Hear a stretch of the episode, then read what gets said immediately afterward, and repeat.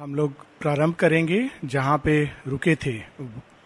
146 page 146 कुछ लोगों ने रिक्वेस्ट की थी रूस के एक्सपीरियंस के बारे में, लेकिन उसको हम लोग कभी और के लिए छोड़ देंगे। We will see when the time comes Savitri is much more enjoyable than trip to Russia so we will continue with Savitri.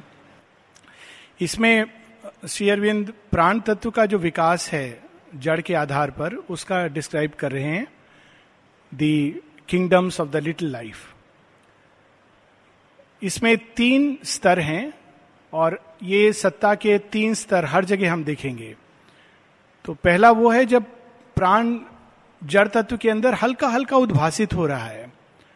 जड़ तत्व के अंदर एक हल्की सी एक स्फूर्णा है जो इंडिकेट कर रही है कि प्राण तत्व है। लेकिन पता नहीं चलता है। That is the first creation जो प्राण आता है जड़ के अंदर, पूरी तरह उसमें बन जाता है। हल्का उसमें, उसके अंदर श्वास, एक हल्की सी गति, ऐसा स्पंदन जो आमतौर पर हम पहचान नहीं सकते, जैसे बात हो रही थी एलगी वगैरह की, वो पहला पहला प्राण तत्व का जड़ तत्व में स्पर्श है। वो स्पर्श कठोर चट्टानों को हरा भरा बना देता है। That's the beautiful part of that दूसरा जब प्राण अपनी दूसरी गति में उसके अंदर प्रकट होता है और जड़ तत्व के ऊपर अधिकार करता है, पहले वो जड़ तत्व के अंदर अधिकृत है उससे, फिर वो जड़ तत्व पर अधिकार करता है तो जड़ तत्व रेंगने लगता है, आगे बढ़ने लगता है, सो प्राण तत्व उस पर हावी हो जाता है। श्री अरविंद दिव्य जीवन में बहुत विस्तार में बताते हैं कि this is the process of all evolution विकास क्रम की एक प्रोसेस है प्रक्रिया है it is not a magic एक जगह कहते हैं God doesn't indulge with magic आदमी चाहता है भगवान मैजिक से कर दें, लेकिन देर इज़ ए प्रोसेस और वो प्रोसेस इस तरह से है कि जब भी कोई नया तत्व आता है तो वो पहले पुराने तत्व के अंदर छिप जाता है, दब जाता है, उसके अधिकार में हो गया ऐसा प्रतीत होता है। फिर वो उससे निकलता है और उसको मास्टरी करता है, उससे हार्मोनाइज करता है। तो पहला जो first and second creation of little life है उसमें वर्णन है कि कैसे प्राण तत्व, जड़ तत्व के अंदर आया, छिप गया, दब गया। सेकेंड क्रिएशन जब वो उसको अधिकार में लेता है और जड़ तत्व जिसके अंदर वास्तव में रिजिड है, जिसके अंदर गति नहीं है, उसको गति प्रदान करता है, उसके अंदर एक प्लास्टिसिटी प्रदान करता है, नई चीज़ें विकसित करता है। This is the second creation अब श्री अरविंद प्राण के आधार पे थर्ड क्रिएशन और ये थर्ड क्रिएशन है, प्राण तत्व के अंदर, जो प्राणवंत मैटर है, जड़ तत्व है लिविंग मैटर है, उसके अंदर मन तत्व का प्रकटन। It's a very beautiful description a third creation now revealed its face तीन क्रिएशन प्राण तत्व में, एक जो जड़ के अंदर, उसके अधिकार में है, दूसरा जब प्राण तत्व बाहर निकलता है, तीसरा जब प्राणवंत मैटर के अंदर मन, हल्का सा मन विकसित हो रहा है। A mould of bodies early mind was made इस शरीर के अंदर भी मन कार्यरत है। और इसको हम कई तरह से समझ सकते हैं। ये अनुभव कई लोगों का रहा है और ये प्रैक्टिस भी किया जा सकता है कि हम किसी समय उठने की चेष्टा करें बिना अलार्म के। तो क्या होता है? मन कहता है कि मुझे उठना है पाँच बजे, चार बजे, जो मेरा नॉर्मल टाइम नहीं है। अब आप देखेंगे कि अगर मन सच में बलवान है तो प्राण तत्व के अंदर, वो जड़ तत्व के अंदर जाके, बॉडी के अंदर जाके काम करता है। और बिना अलार्म क्लॉक के आपकी ठीक उस समय आँख खुल जाएगी। हो सकता है एक दो मिनट इधर उधर हो, लेकिन जनरली वो टाइम ज़्यादा एक्यूरेट होता है। I observe it that time is more accurate when your mind gives the signal मन कैसे जानता है कि चार बजे हैं, बाहर में लाइट नहीं है, कुछ क्यों नहीं है, लेकिन मन को प्रोग्राम करके वो बॉडी माइंड के थ्रू काम करता है।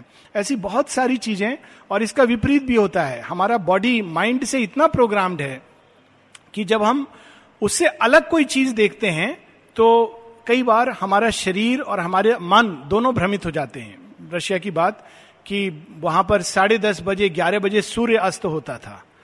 तो जब मैं बेड में दस बजे जाता था तो जब भी थोड़ी सी आँख खुलती थी, लगता था अभी तो शाम है।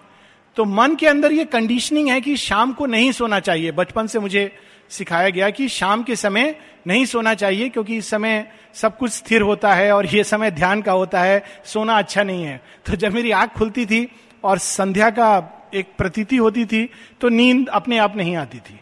तो बारह बजे तक मुझे ये आभास नहीं होता था कि मुझे ऐसा लगता था कि शाम के अभी सात, आठ बजे हैं। So it is how much वो माइंड बॉडी के अंदर काम करता है और बॉडी को एक क्लॉक की तरह चलाता है। तो यहाँ पर mould of bodies early mind was made बहुत सारी ऐसी चीज़ें शरीर के अंदर हैं। और कई बार इसका उल्टा भी हम लोग कर सकते हैं प्रयास।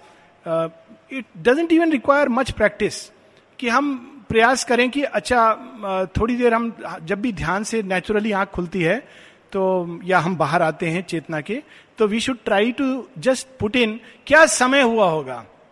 And you will see that 99.99 percent with accuracy you can predict the time without seeing the watch ये एक अलग तरह से शरीर की घड़ी काम करती है। It's the body's early mind a glint of light kindle the obscure world force अब जहाँ प्राण तो अंधकार में चलता है, हम लोगों ने पढ़ा था कि इसको पकड़ता है, उसको पकड़ता है। Fumbling through fog in search of paradise वो धुंध में जा रहा है और धुंध में जो भी आकृति दिखाई देती है, उसको लगता है, हम स्वर्ग आ गए, हम स्वर्ग आ गए।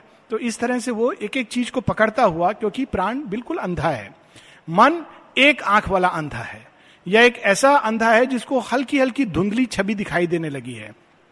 तो glint of light kindle the obscure world force it dowered it driven world with the seeing idea and arm the act with thoughts dynamic point a small thinking being watched the of time a difficult evolution from below called a masked intervention from above जब तक मन नहीं आया था evolution slow चल रहा था। Billions of years लगे धरती को ठंडा होने में। कहा जाता है कि 20 बिलियन ईयर्स पहले ये धरती सूर्य से कट करके उसका हिस्सा बनी सोलर सिस्टम का।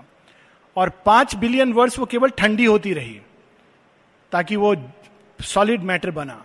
उसके बाद लगभग 10 बिलियन वर्ष तक बिल्कुल हम लोग ये कहें कि बिना मन के जीव ऐसे जीव रेंग रहे थे। और मनुष्य तो बहुत ही करीब अभी पैदा हुआ है।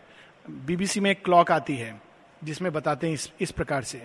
तो ये मन क्यों आया? ये इवोल्यूशन को गति देने के लिए आया। इसके पहले जब प्राण के आधार पर व्यक्ति जी, जीता है तो वो ना समझने की चेष्टा करता है, ना जानने की चेष्टा कर रहा है। जैसे चीज़ें चल रही हैं, वैसे चलती जा रही हैं। और प्राण उसको बाहर ले जा रहा है। लेकिन मन उसको समझना चाहता है। उसका अर्थ जानना चाहता है। और जैसे ही मन आता है इवोल्यूशन के अंदर एक गति पकड़ जाती है। सो शेयरविंद इसको कहते हैं mask intervention from above mask इसलिए क्योंकि मन वास्तव में उसके पीछे जो अति मन दी सुपर माइंड उसका ये मास्क है, एक मुखौटा है, जिसके थ्रू वो काम कर रहा है। Else this great blind inconscient universe could never have disclose its hidden mind or even in blinkers worked in beast and man the intelligence that devise the cosmic scheme तो इस पूरे संसार के पीछे एक विश्व प्रज्ञा, विश्व विराट प्रज्ञा कार्य कर रही है। लेकिन वो छिपी हुई है। मन के आने के बाद पहली बार वो धुंधली सी, हल्की सी अपनी एक प्रकाश को अपने अंदर से बाहर निकालती है। ये प्रकाश जुगनू की तरह हल्का सा प्रकाश है बट फिर भी वो प्रकाश का एक टुकड़ा है। तो that is how it start अब अशुपति क्या देखते हैं? At first he saw a dim obscure mind power moving concealed by matter and dumb life जब व्यक्ति अनकॉन्शियस होता है कोमा में होता है, तब भी उसके अंदर एक मन कार्य कर रहा होता है। इसलिए जो लोग ऐसा सोचते हैं कि तो कोमा में है, बस मरने वाला है। माँ कहती हैं कि ये इतनी बड़ी भ्रांति है। एक उदाहरण एजेंडा में बताती हैं कि 67 डेज़ के बाद when a lady came back वो सारे एक्सपीरियंसेस जो उसके आसपास हो रहे थे, वो कहीं ना कहीं उसको रजिस्टर हो रहे थे। और मैंने खुद एग्जाम्पल्स इस तरह के देखे हैं। एक एग्ज़ाम्पल ऐसा था जब एक लेडी कोमा में चली गई। और चार हफ़्ते कोमा में थी और अब घर वाले भी परेशान एल्डरली लेडी थी कि ये रहेगी कि जाएगी, इस तरह का उनके मन में वो आ रहा था। वो अपने बेटे से बहुत अटैच थी, बहुत अटैच थी। तो मैंने ऑब्ज़र्व किया कि जब उसका बेटा पास में आता था तो उसके हाथ में हल्का सा कंपन होता था। तो मैंने कहा कि तुम जरा इनका हाथ पकड़ो, इनसे बात करो। तो हाथ पकड़ता था और बात करने लगा। और within short span of time I think within a week she departed और मैंने उसको यही कहा कि ये बात करो, कहो कि, माँ, सब ठीक है, तुम चिंता मत करो, तुम अपनी आगे की यात्रा वो रखो। हालाँकि कुछ भी रजिस्टर नहीं हो रहा है, लेकिन एक बॉडी के थ्रू ट्रांसमिशन हो रहा है। ये शरीर जो है, ये एक ट्रांसमिटिंग और रिसीविंग एजेंट है। और यहाँ पर इसका वर्णन है कि बॉडी के अंदर एक माइंड छिपा हुआ है और वो चीज़ों को पकड़ता है बॉडी के अंदर नहीं हर एक जड़ तत्व के अंदर। श्री अरविंद कहते हैं कि अगर हम एक तलवार को उठाए तो अगर कोई योगी है तो वो तलवार को छू कर उस पर हाथ फेर कर जान सकता है कि इससे किस प्रकार के का, काम हुए हैं और कितने वर्षों पुरानी है। ये सब वो जान सकता है क्योंकि उसके अंदर भी एक माइंड है जड़ तत्व के अंदर जो कार्यरत है। लेकिन वो छिपा हुआ है dim obscure mind power. A current thin it streamed in life vast flow जीवन की गति के नीचे एक मन तत्व छिपा हुआ है। Tossing and drifting under a drifting sky amid the surge and glimmering tremulous wash release in splash of sense and feelings waves ना केवल मन तत्व छिपा है, सभी चीज़ें छिपी हैं। आध्यात्मिक तत्व भी छिपा है। कई बार लोगों का अनुभव है जब हम किसी नदी के किनारे जाते हैं, या किसी पर्वत के सामने खड़े होते हैं, या किसी महाप्रपात के पास अगर हम लोग गुजर रहे हैं तो अगर हम थोड़े से सचेत हों तो हम जान सकते हैं कि उसकी सत्ता क्या है। शेयरविंद इसको डिस्क्राइब करेंगे। हर एक नदी की एक सत्ता होती है। हम उसको फील कर सकते हैं, महसूस कर सकते हैं।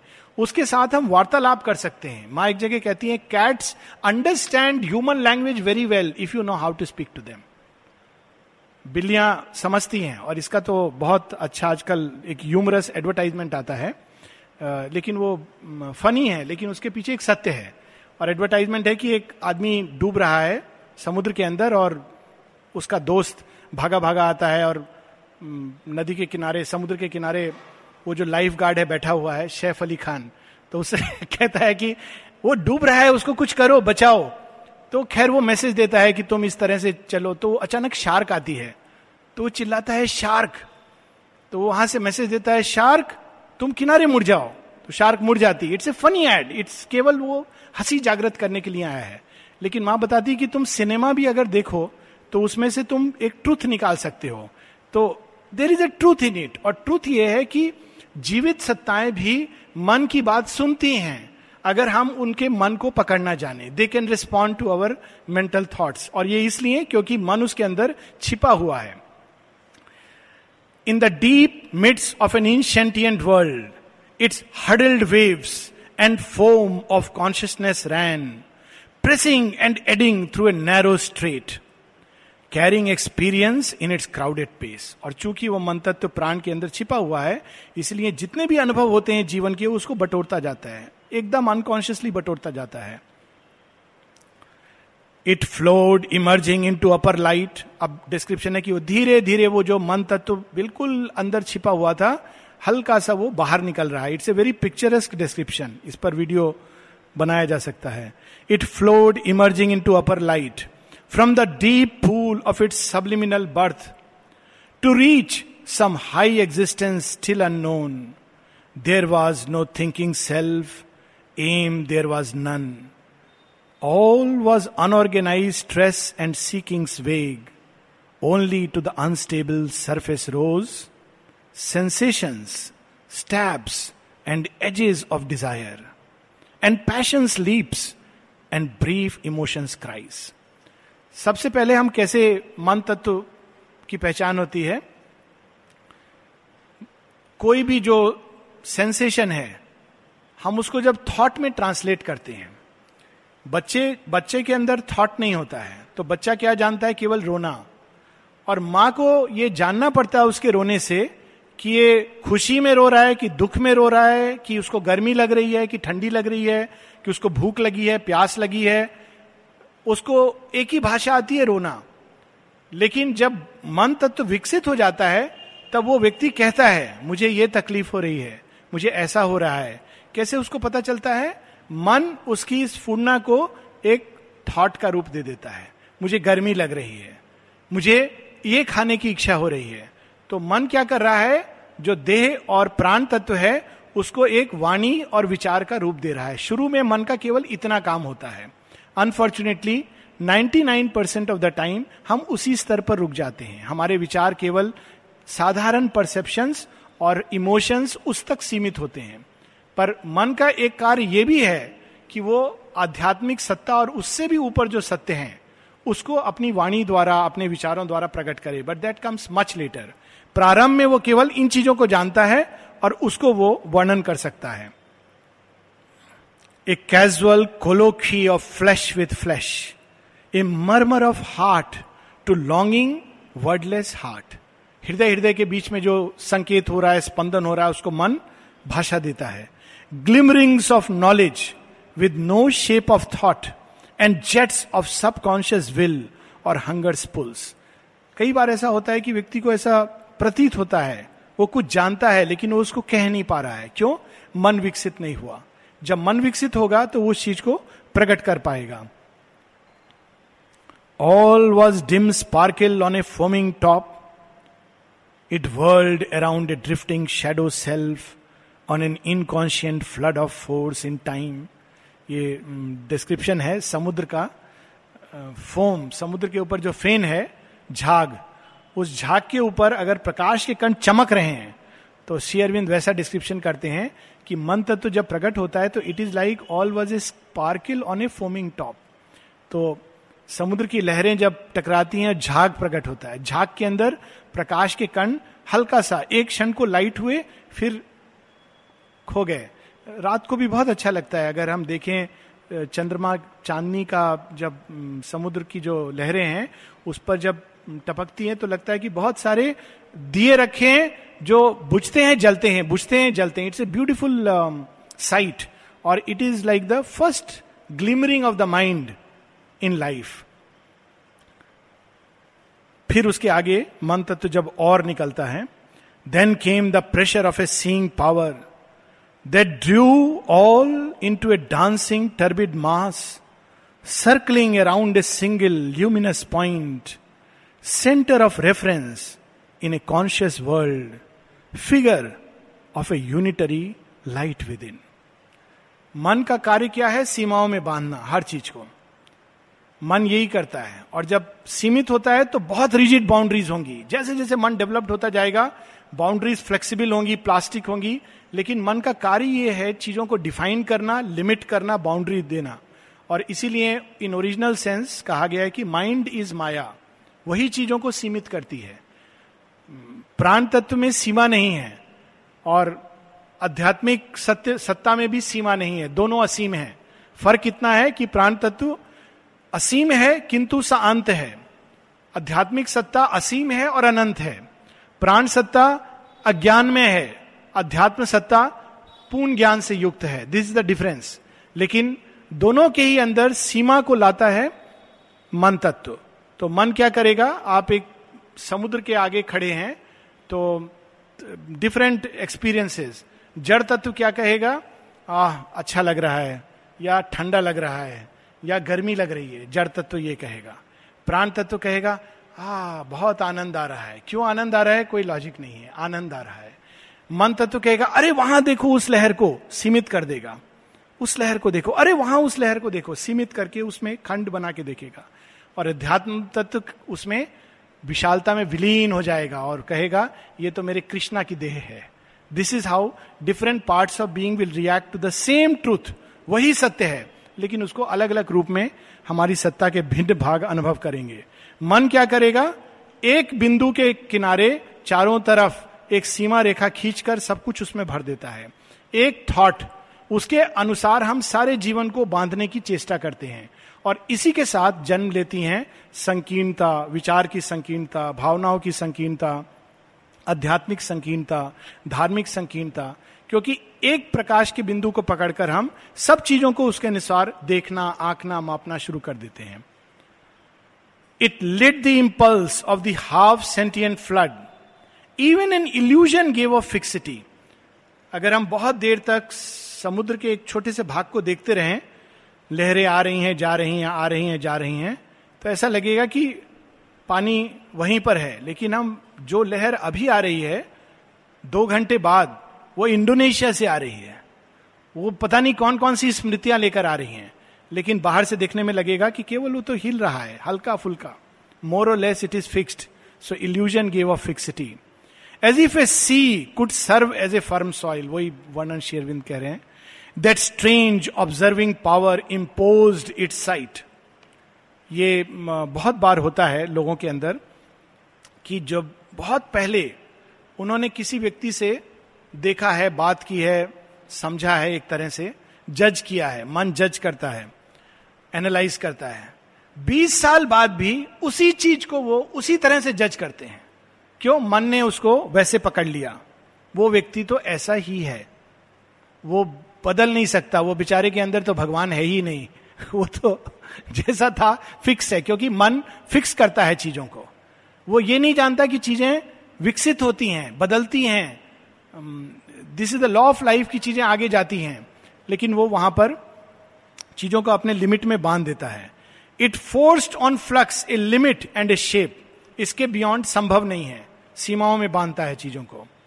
It gave it stream a lower narrow bank drew lines to snare the spirit's formlessness ये भगवान है ये भगवान नहीं है। ये दिव्य है ये दिव्य नहीं है। इस तरह की बहुत सारी सीमाएँ मन बना करके अपनी स्पिरिट uh, की जो सत्ता है सत्य है उसको खो देता है।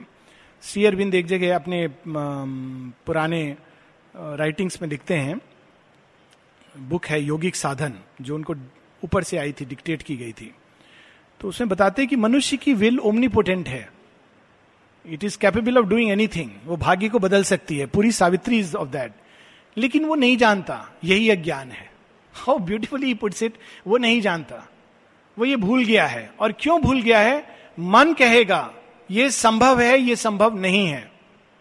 लेकिन अगर हम धीरे धीरे धीरे उस विल को डेवलप करें स्टेट फास्ट फर्मनेस के थ्रू तो विल इतनी शक्तिशाली हो जाती है शेरविंद कहते हैं कि इट इज़ ओमनीपोटेंट वो जो चीज़ डिसाइड करती है, वो चीज़ होके रहती है, भाग्य बदलता है. Because that is the power of the will अगर हम मन को विकसित करके, यहाँ तक कहते हैं कि उस विल को स्वभाव से भी मुक्त होना होगा, अगर वो सच में एक क्रिएटिव विल बनना चाहती है, उसको किसी भी सीमा में बनना नहीं है, कि नहीं, मैं तो अपने स्वभाव के अनुसार एक्ट कर सकता हूँ. It is capable of anything and everything so so, यहाँ पर वो बताते हैं कोई ऐसी चीज़ जो कभी ना की हो उसको किया जा सकता है अगर वो विल डिसाइड करे। लेकिन मन सीमाएँ बाँध देता है।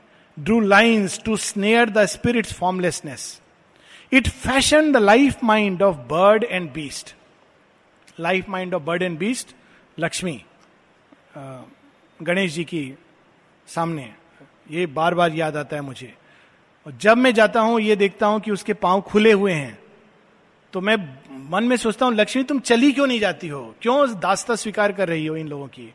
रोज बेचारे को अंकुश लगता है, जो खाने को देते हैं, देता है। एक दिन अगर वो अपने आप चलना शुरू कर देगी, थोड़ा सा टहलना शुरू कर देगी उस लाइन में तो सब आदमी लोग भागेंगे। लेकिन अभी सब उसके पास जाकर के उस बेचारी का मज़ाक उड़ाते हैं। मज़ाक ही है, ऐसे देते हैं, वो सिर रखती है, कोई जीवन है? हाँ एक एडवांटेज है कि गणेश जी के बाहर खड़ी है। लेकिन क्यों? उसका मन ने उसको सीमित कर दिया है। वो नहीं जानती कि मेरे अंदर इतनी शक्ति है कि ये जो मेरे ऊपर बैठा है, मैं चाहूँ तो उसको पटक करके नीचे उसके ऊपर पाँव रख के चली जाऊँ। वही हालत हम सबकी है। लक्ष्मी नहीं जानती कि उसके ऊपर जो बैठा है, उससे बहुत कमज़ोर है। वो उसको गवर्न कर रहा है, मास्टर कर रहा है। और हम भी इसी तरह से अज्ञान में जीते हैं। तो it gives the mind of the bird and beast वो अपनी सीमाओं, इस पे बड़ी सुंदर एक किताब है। We all should read someday Jonathan Livingston Seagull कुछ लोगों ने पढ़ी होगी। चिड़िया की किताब है। सीगल जो होती है, वो समुद्र के थोड़ा ऊपर उड़ती है, बस इतना। और क्यों इतना उड़ती है? क्योंकि उसको केवल भोजन, जितना उसको मछली पकड़ने के लिए चाहिए, उतना प्रकृति ने दिया है। तो कहानी है कि वो, उनमें से एक सीगल कहती, क्या मेरा सारा जीवन इस आना जाना इसी में है? श्री अरविंद इसमें आगे डिस्क्राइब करेंगे कि जो अर्ली माइंड है वो मोनोटोनस फिक्स्ड रूटीन में बंद कर उसको अच्छा लगता है। रूटीन टूटता है तो वो परेशान हो जाता है। तो वो सब चिड़िया सुबह उठती हैं, जाती हैं, मछली पकड़ के आके बैठ जाती हैं। तो उसमें से एक है जिसका नाम है जोनाथन लिविंगस्टोन। वो कहता है, ये जीवन नहीं है, हमारे पंख हैं, हम ऊपर क्यों नहीं उड़ सकते हैं? तो जब वो विचार एक दो से कहते हैं तो कहते, पागल हो गई हो?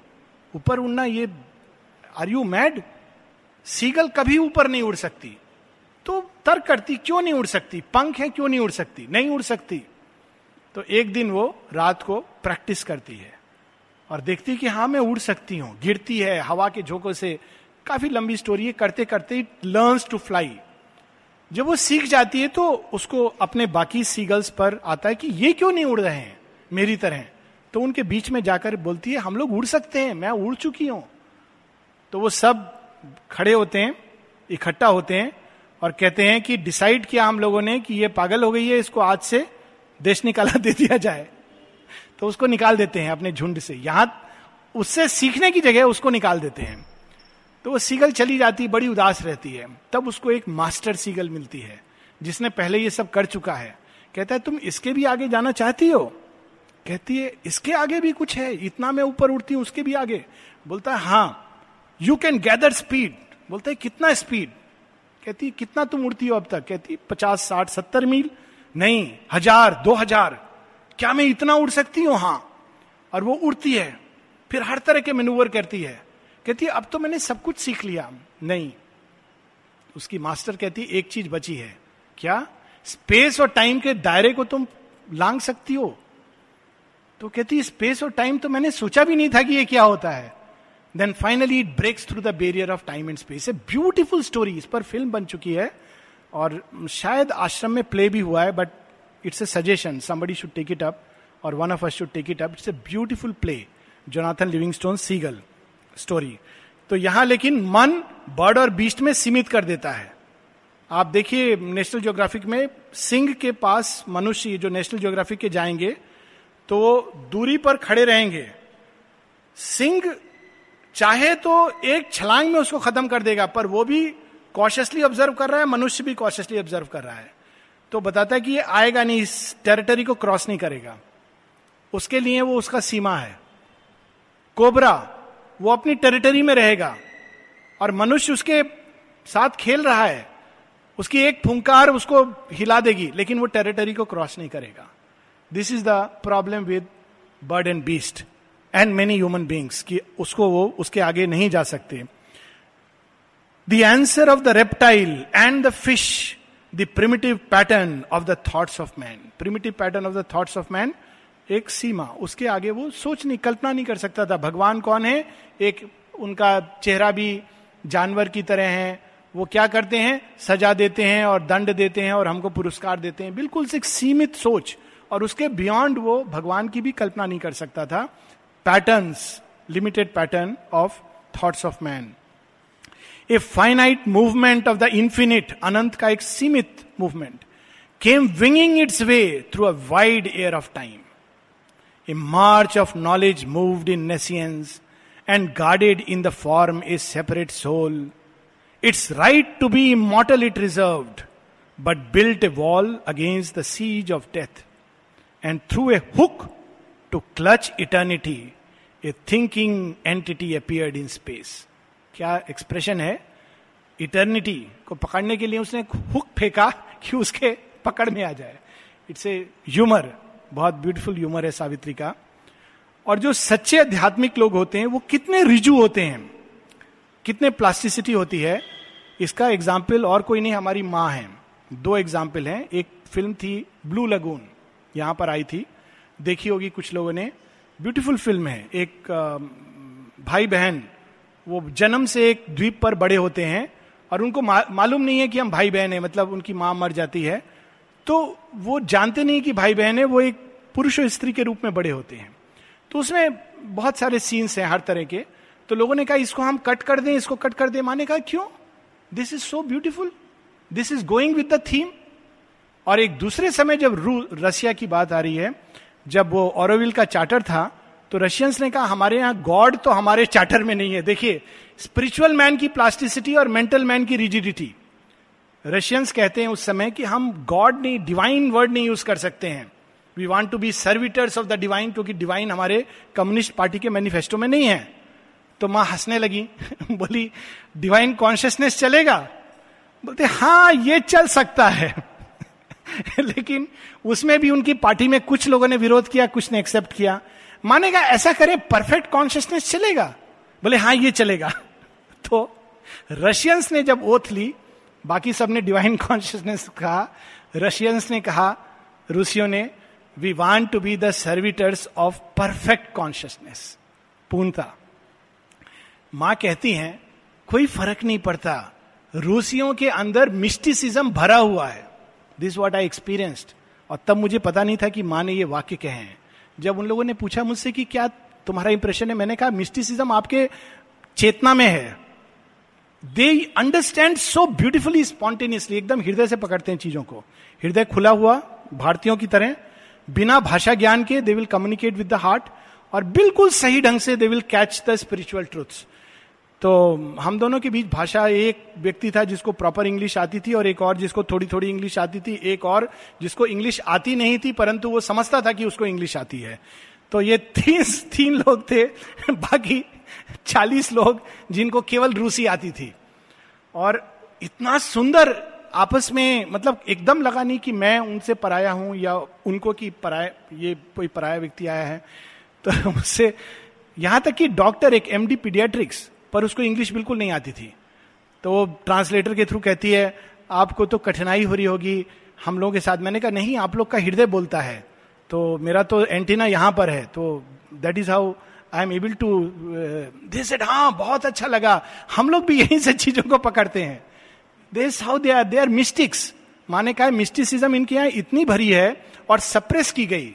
सारिज्म के बाद जो ये जो आया सारा एक uh, बोल्शेविज्म और कम्युनिज्म जो आया मिस्टिसिज्म सप्रेस हुई। माने कहा, जब ये निकलेगी तो बिल्कुल फूट कर निकलेगी। और that is what is happening तो उन्होंने कहा, वो परफेक्ट कॉन्शियसनेस बोले या डिवाइन कॉन्शियसनेस बोले it makes no difference they are mystics so वो plasticity but look at the mental man he is rigid हम गॉड नहीं बोलेंगे डिवाइन नहीं बोलेंगे, क्योंकि डिवाइन बोलने से हमारा कॉन्स्टिट्यूशन भंग हो जाएगा। So a little ordered world broke into view where being had prison room for act and sight, a floor to walk, a clear but scanty range. अधिकांश लोग क्लैरिटी से समझते हैं एक सीमित चीज़ों से डील करना। चार चीज़ हैं उसके बारे में सोच सकते हैं उससे डील करना वो क्लैरिटी है। पांचवी चीज़ आ गई तो मन एकदम छटपटा जाता है। दस चीज़ें आ गई तो एकदम परेशान हो जाता है। और अगर इटर्निटी आ गई तो पागल हो जाता है कि ये क्या हो गया है। तो वो प्रिजन के अंदर मन हमको बाँध कर एक्ट कराता है। क्यों? क्योंकि उसमें वो संतुष्ट होता है। प्रिजन के अंदर चार चीज़ है, उसको हैंडल कर सकता है।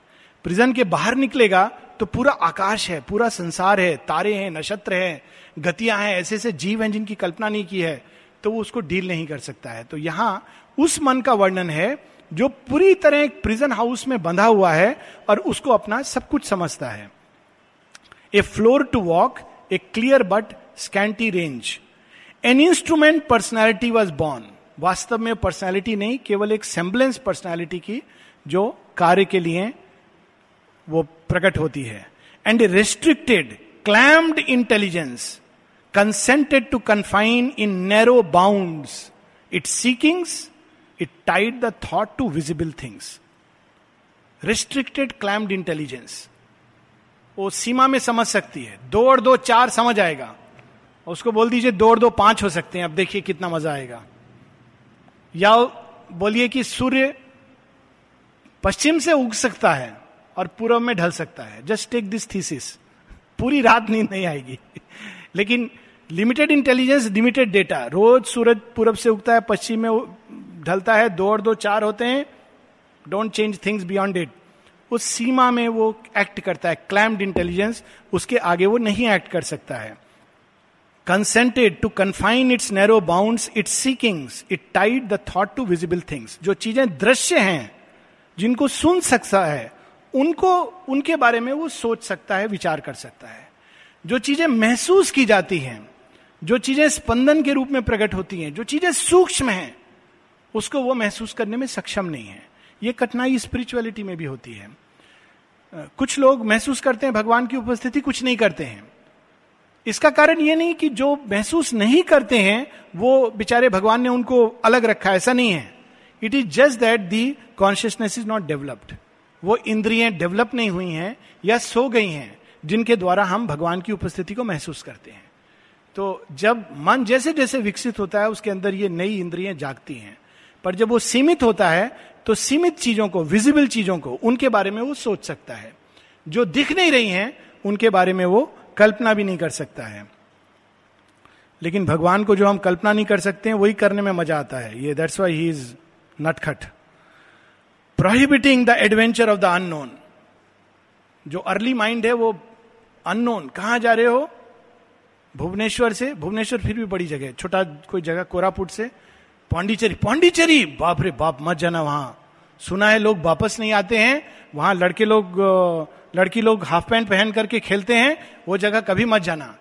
Why because is small mind it cannot think beyond itself कहा जा रहे हो? भगवान के सीकिंग में। No no no it's a limited mind उसके आगे वो कल्पना नहीं कर सकता है, सोच नहीं सकता है। तो एक नैरो बाउंड्स के अंदर वो हर चीज़ को बांधता है, भगवान को भी।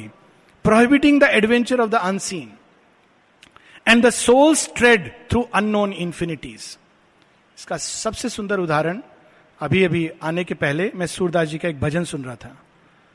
और उस भजन के पहले बड़ी सुंदर उनके लाइफ की एक छोटी सी घटना it flashed into my eyes की, अरे, कितनी प्रफाउंड चीज़ थी सूरदास जी के जीवन की विच आई मिस्ड तो घटना यह कि वो मथुरा गए। नेचुरली वो कृष्ण भक्त हैं तो मथुरा में गए। लेकिन मथुरा में कई साल रहने के बाद उनको लगा कि कृष्ण यहाँ नहीं है। और तब वो पोइट डिस्क्राइब करता है कि वो मथुरा से निकल गए। और फिर उसके बाद उन्होंने कहा, जहाँ कृष्ण ले जाए मैं वहाँ जाऊँगा। और तब वो भजन कहते हैं, भजन लिखते हैं कि, हे मन पची तो अवसर बीते कि मैं इतने साल यहाँ रहा, मैंने कितना टाइम खोया वेस्ट किया। और तुम तो यहाँ थे, और तुम्हारे निर्देश से मैं चलता तो ना जाने कहाँ कहाँ चला जाता।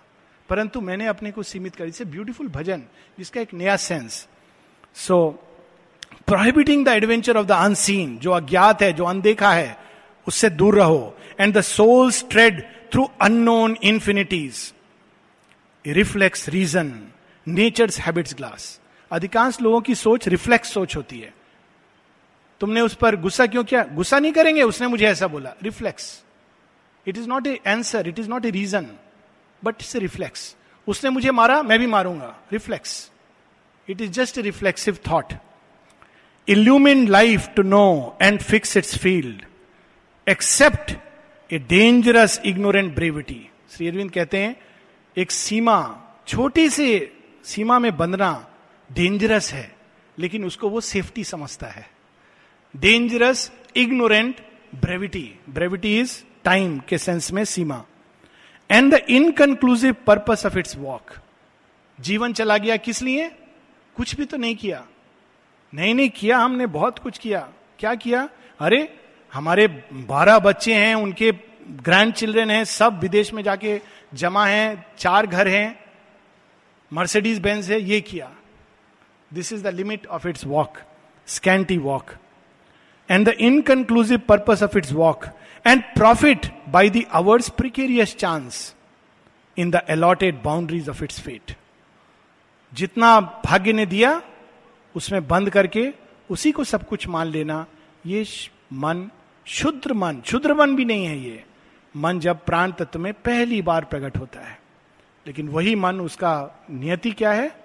कि वो भाग्य को नहीं स्वीकार करता है। वो भाग्य का स्वामी बनता है और भाग्य को चैलेंज करता है और भाग्य को बदलता है। दैट विल कम लेटर हम लोग यहाँ रुकेंगे। Page one four eight